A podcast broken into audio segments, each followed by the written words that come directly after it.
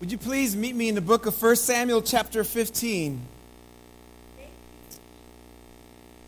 1 Samuel, chapter 15. And if you can, would you please stand with me as I read from 1 Samuel, chapter 15, verses 1 through 11? You can check the pew, uh, chair Bible there in front of you. We'd love for you to have that if you don't own a Bible. We're going to be reading here from 1 Samuel 15. This is what God's word tells us. and Samuel said to Saul, The Lord sent me to anoint you king over his people, Israel. Now, therefore, listen to the words of the Lord. Verse 2. Thus says the Lord of hosts I have noted that Amalek, or what Amalek did to Israel in opposing them on the way when they came up out of Egypt. Now go and strike Amalek and devote to destruction all that they have. Do not spare them. Can you say, do not spare them? Not spare them. But kill both man and woman, child and infant, ox and sheep, camel and donkey. Hmm. So Saul summoned the people and numbered them in Telaim 200,000 men on foot and 10,000 men of Judah. And Saul came to the city of Amalek and lay in wait in the valley. Then Saul said to the Kenites, Go, depart, go down from among the Amalekites, lest I destroy you with them. For you showed kindness to all the people of Israel when they came up out of Egypt. So the Kenites departed from among the Amalekites. Verse 7. And Saul defeated the Amalekites from Havilah as far as Shur, which is east of Egypt. And he took Agag, the king of the Amalekites, alive and devoted to destruction all the people with the edge of the sword. But Saul and the people spared Agag and the best of the sheep and of the oxen and of the fattened calves and the lambs and all that was good and would not would not utterly destroy them. But all that was despised and worthless, they devoted to destruction. The word of the Lord came to Samuel, said, I regret that I have made Saul king, for he has turned his back from following me and has not performed my commandments. And Samuel was angry, and he cried to the Lord all night. This is God's word. Father in heaven, we come before you with this word in front of us a call to obedience, Lord. And as we're here today, God, we know that many of us in our faith have been challenged in our obedience to you, God. Whether or not we'll take your word at face value or tweak it to our likings. Lord, I pray that today you would speak through me. God, I pray that you would meet all of us.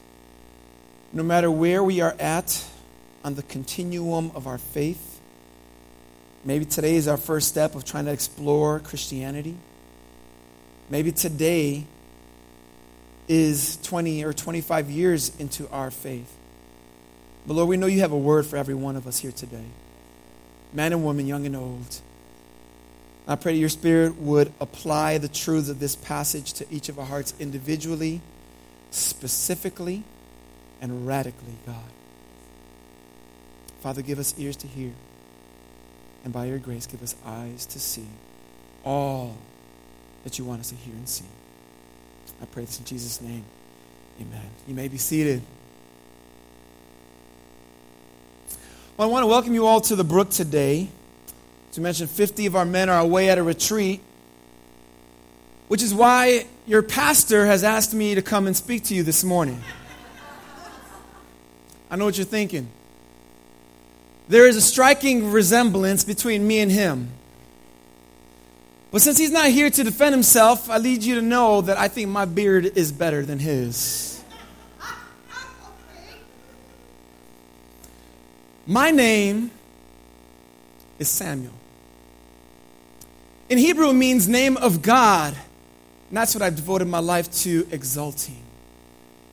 I was born around the year 1066 BC, that's before the Christ. And I am the final judge in the land of Israel.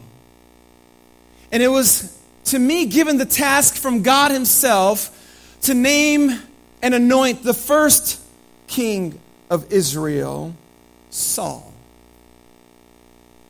Today I'm here asked by your pastor to share a pivotal story in the life of Israel and in my own personal life. Something happened to me today that weighs heavily on my heart. It weighs me down, even though there is yet still a glimmer of hope on me. Today, I killed a man, executed him in front of the elders of my people. He was a man of royal stock. He had, though, wicked pedigree.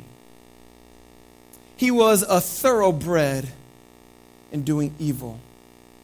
But I need you to know something today. His execution is actually not what saddens me, but the circumstances that led me to this point where I had to do that. There were circumstances in someone else's life that caused that person under peer pressure to not do the very thing they were supposed to do.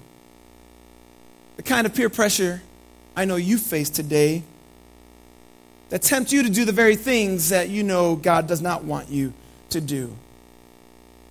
I'm about 65 years old or so right now, and let me tell you what's going on in the nation of Israel. Chick fil A is closed on Saturdays. As one of my friends says, you'll get that one on the way home. A popular way for people to connect is Insta hieroglyphics.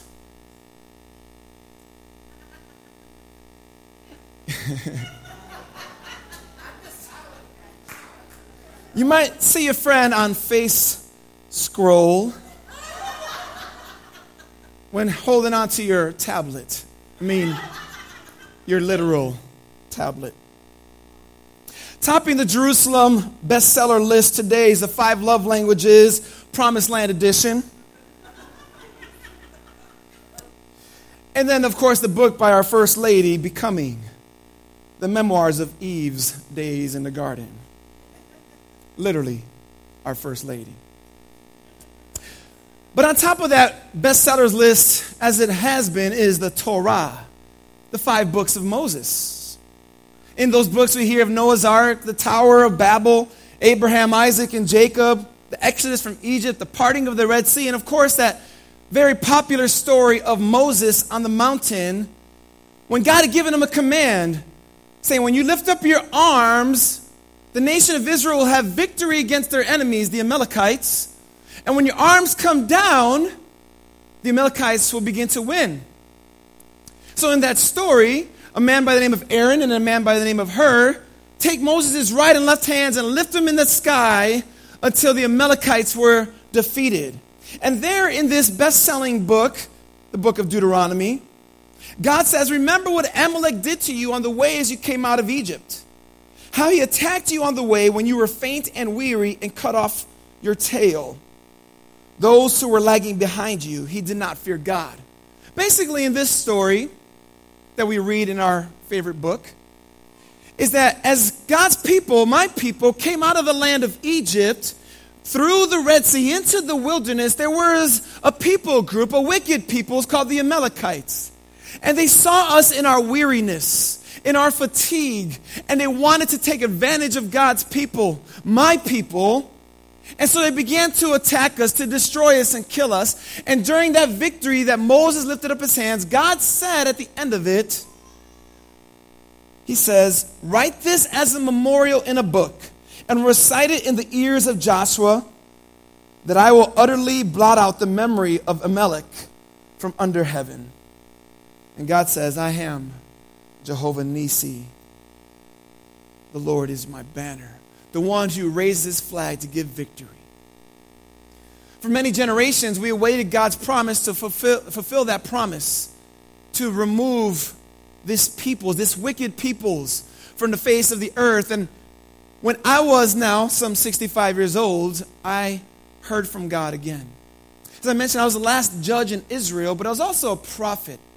I heard God's voice ever since I was a child when my mother, Hannah, asked God to give her me. And I heard as a young boy God saying, Samuel, Samuel. And from that time on, I was able to listen to God's voice.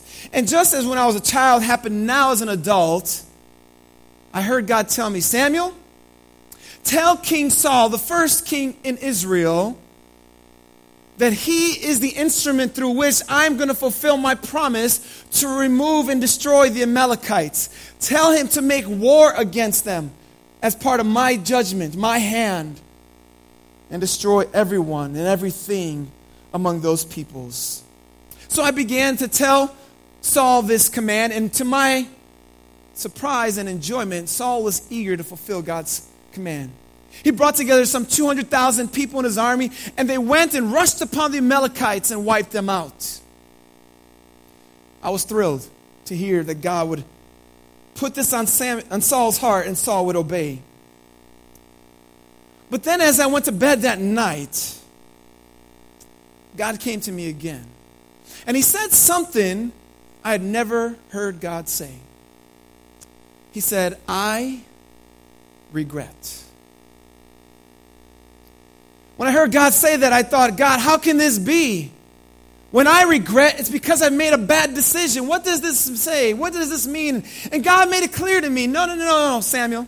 I don't regret as man regrets. Man regrets because they failed. I have regret as a way of expressing my sorrow over man's failures. It's not that I wish I had done things differently, but it's that I had longed to see Saul do things differently. So I began to understand that God uses words that make sense in our ears to convey what he was feeling.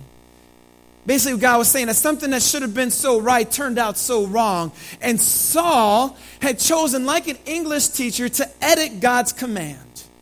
When God says destroy everything man, woman, child, animal, everything among the Amalekites Saul chose to edit that. And there I was at the crossroads of God's perfect sovereignty and man's weak will and freedom. And we see God's grief at this place. And I was angry. In fact, I was furious. My anger was like the logs burning in a fire pit. In fact, my anger led me to a place that night I could not sleep. It was as espresso shots to my soul. It created a sorrowful kind of insomnia as I lay in bed that night. And I prayed all the night, saying, What will you have me do, God? Early the next morning, I woke up to find Saul. I went to where I thought I'd find him in a place called Carmel because I was towards the direction of where these Amalekites were supposedly being. And as I approached the place, I saw a man, and I'll never forget what he told me. And I quote, the man says this, you can see it even in your own Bibles in verse 12. He said, Saul came to Carmel, and behold, he set up a monument for himself. Now, I thought that was pretty interesting. Why would he set up a monument for himself when he just messed up horribly? Why would he set up a monument to praise his own failure? That's like a professional athlete missing the game winning shot and putting a statue in front of the arena the next morning. Saul, what are you thinking? So I continued on and I journeyed, and finally I could see Saul at a distance, and there on the green pastures, I could see lamb and oxen. The very things Saul was supposed to destroy, they were there feeding. And I came to Saul. I said, Saul, what's going on here? And Saul, with a smile, said, Hey, Samuel, I did everything that God commanded me to do. Now, I don't know what the fox says, but I know what a lamb says. And I went to Saul, I said, Saul, what then is this bleating of sheep that I hear in my ears? If you obeyed all that God commanded you to do, where did these sheep and oxen come from? How can this be? And his response still echoes in my mind. He says this They have brought them from the Amalekites, for the people spared the best of the sheep and of the oxen to sacrifice to the Lord your God, and the rest we've devoted to destruction. Basically, what Saul's telling me is we spared the sheep, even though God told me not to, because we want to sacrifice those sheep to God. But then he goes on to say, the people did this. Now, I notice personal pronouns. He said, and also other pronouns, he said, the people spared the sheep to sacrifice to the Lord your God. So I thought this was your God too. Why are you saying my God? See, this is already something I'm noticing that's going on in Saul's heart. I'm seeing him make excuses like Adam and Eve in the garden. And so I shouted out to him, Saul, stop it. Quit it. Stop what you're doing. The people, they're your people. You're the king. The Lord, your God, he's supposed to be your God, Saul. But then Saul pressed on even harder as I confronted him. I told him, Saul, look, it's God who made you the king of Israel. It's God who pulled you out when your family was not worthy of it. It was God who set you on a throne. It was God who gave you this instruction. It was God who gave you victory. And so, why do you stand here blaming the people? And what he does, he goes on even more in verse 20. I have obeyed the voice of the Lord. I have gone on the mission which the Lord has sent me. I have brought Agag, the king of the Amalekites, and I have devoted the Amalekites to destruction, but the people took the spoil. That's what we call throwing someone under the camel. See, what happens is when you are guilty and you've tried to justify it, you're going to find yourself arguing your innocence before a righteous judge. Here, the editor, Saul, had taken apart God's commands, and now there we were. He was there naked, exposed like a sheep that just been shaved, trying to cover up his failure. Saul missed the mark. The king of the Israel of Israel chose not to obey the Lord. And so what I told him was something I need you all to hear today. I told him, Saul, what's more important? That you would give an offering to God or that you would obey God? That you would make sacrifices for God or that you would submit to God? That you would do rituals for God or have a relationship with God. Saul, which is more important?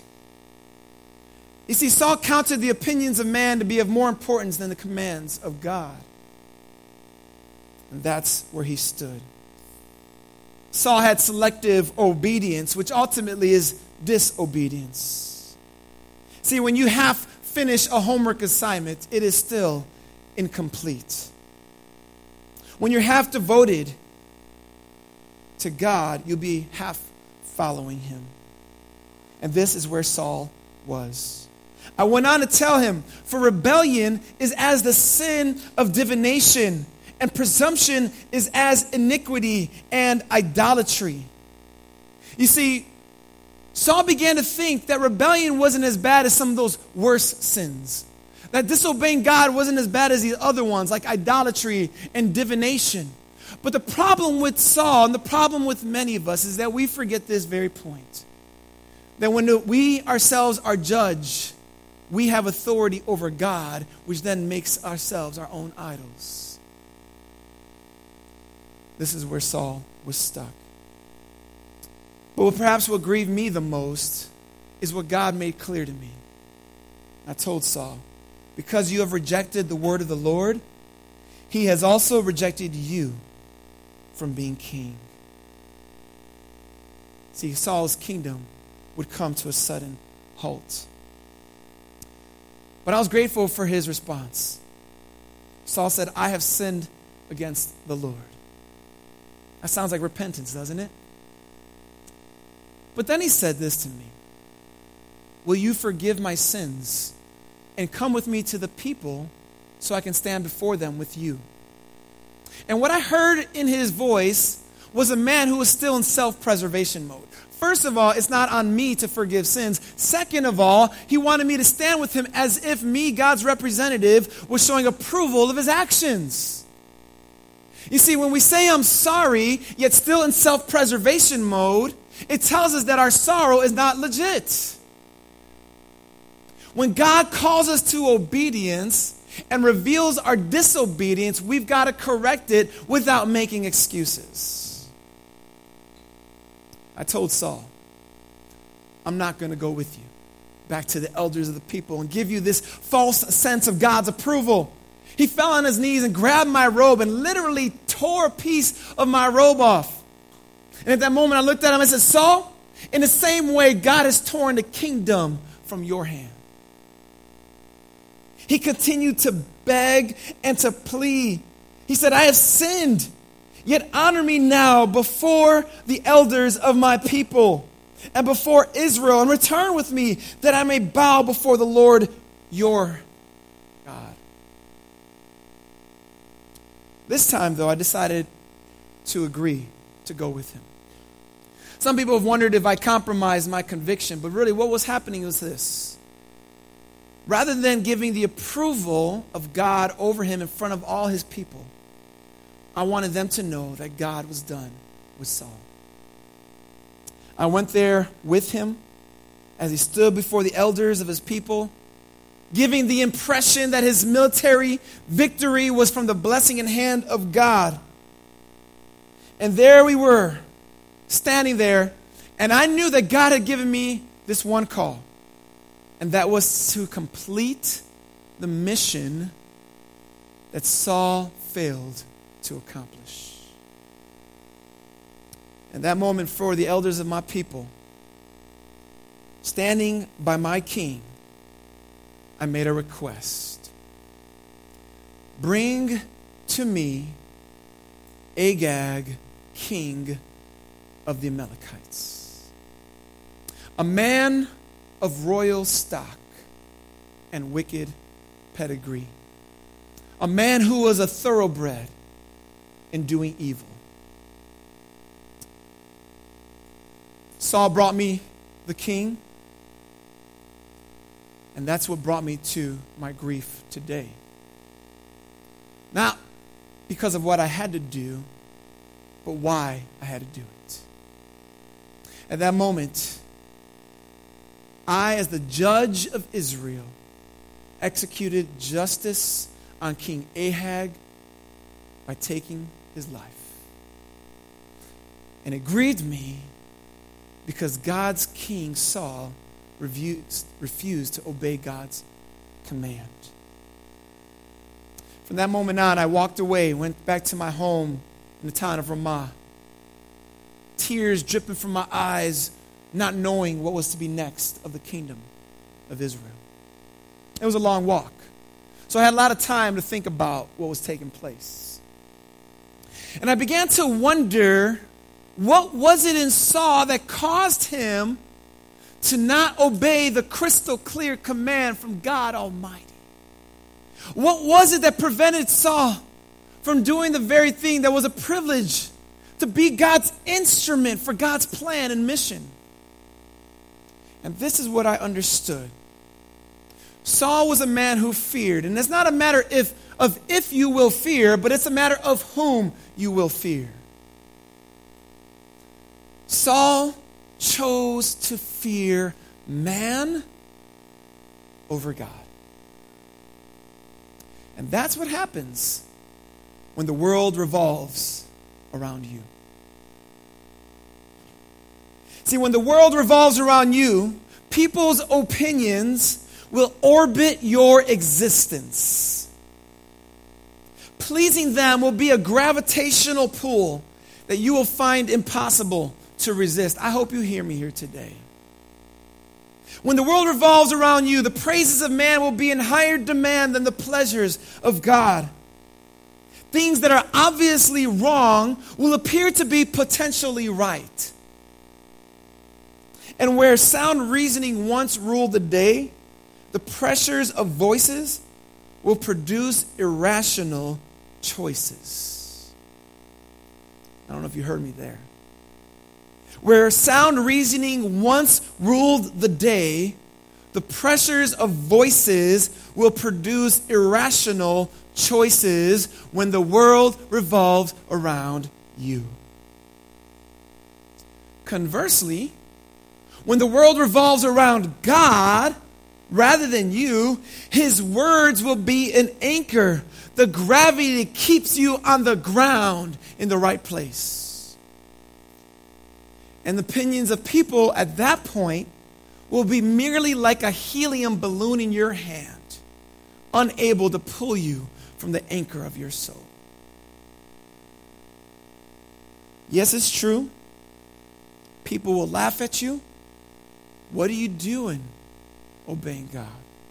People might insult you. They may ridicule you, attack you, mock you, and run your name through the mud. But when you hold on to your conviction and character, the opinions of people matter less. Saul misunderstood this. He wanted to honor his name over against God's name. And as he stood on the battlefield with the command of God on him and the eyes of people on him, he chose to please the people and spare the flock and all that was good, and by his own decision, choose what was worthless and executed that. He spared the lambs and disobeyed God's command. What do you do with God's command? Do you, like Saul, rationalize why it doesn't need to be obeyed? Do you, like Saul, care more what people think and find a way to get around it? Even Saul himself said, We spared the lambs to sacrifice to God. You see, God still says the same thing. He wants obedience over sacrifice, He wants submission over sacrifice, He wants relationship over ritual. But before we make too much of a distinction between offerings to God and obedience to God, let's remember this. An offering without obedience is empty ritual. Hear that. An offering without obedience is empty ritual. You're just going through the motions. But obedience without offering is a contradiction in terms. You see, when we obey God, we offer ourselves to God. When we sacrifice to God, we are giving of ourselves to God. And what Saul misunderstood was those two come together. As I walked home, I told you I'm not just a judge, but I'm also a prophet. And I began to think, oh, if there were just one who could be perfect in obedience and be perfect as an offering. If only there was one who would be a lamb that would not be spared. If only there was one who would obey God radically even when other people mocked him. And I began to think what God said to Saul that your kingdom will be taken from your hand and given to another better than you. But so long as humanity is on this earth, there will always be one that needs to be better than the king. But as a prophet, I realized there would one day be a king who was better than them all. That there would one day be a king who was perfectly obedient and a king who was perfect in his offering. And that this king would reign as the king of kings and will be able to cover our sin, our shame, and our failure when we've disobeyed and let the world revolve around us. And though I was grieved to this day, I found a glimmer of hope that there might yet be a king who would reign on the throne and be perfect in his obedience. I want you to know that that king has come. And his name is Jesus. He was a lamb that was not spared. but willingly gave himself on that cross to cover your sin and shame, to execute God's judgment on your behalf upon him. And through him, you can have hope and forgiveness and eternal life. What does God call of you in response? But to let your world revolve around him. To give all of who you are, no matter what people say to you.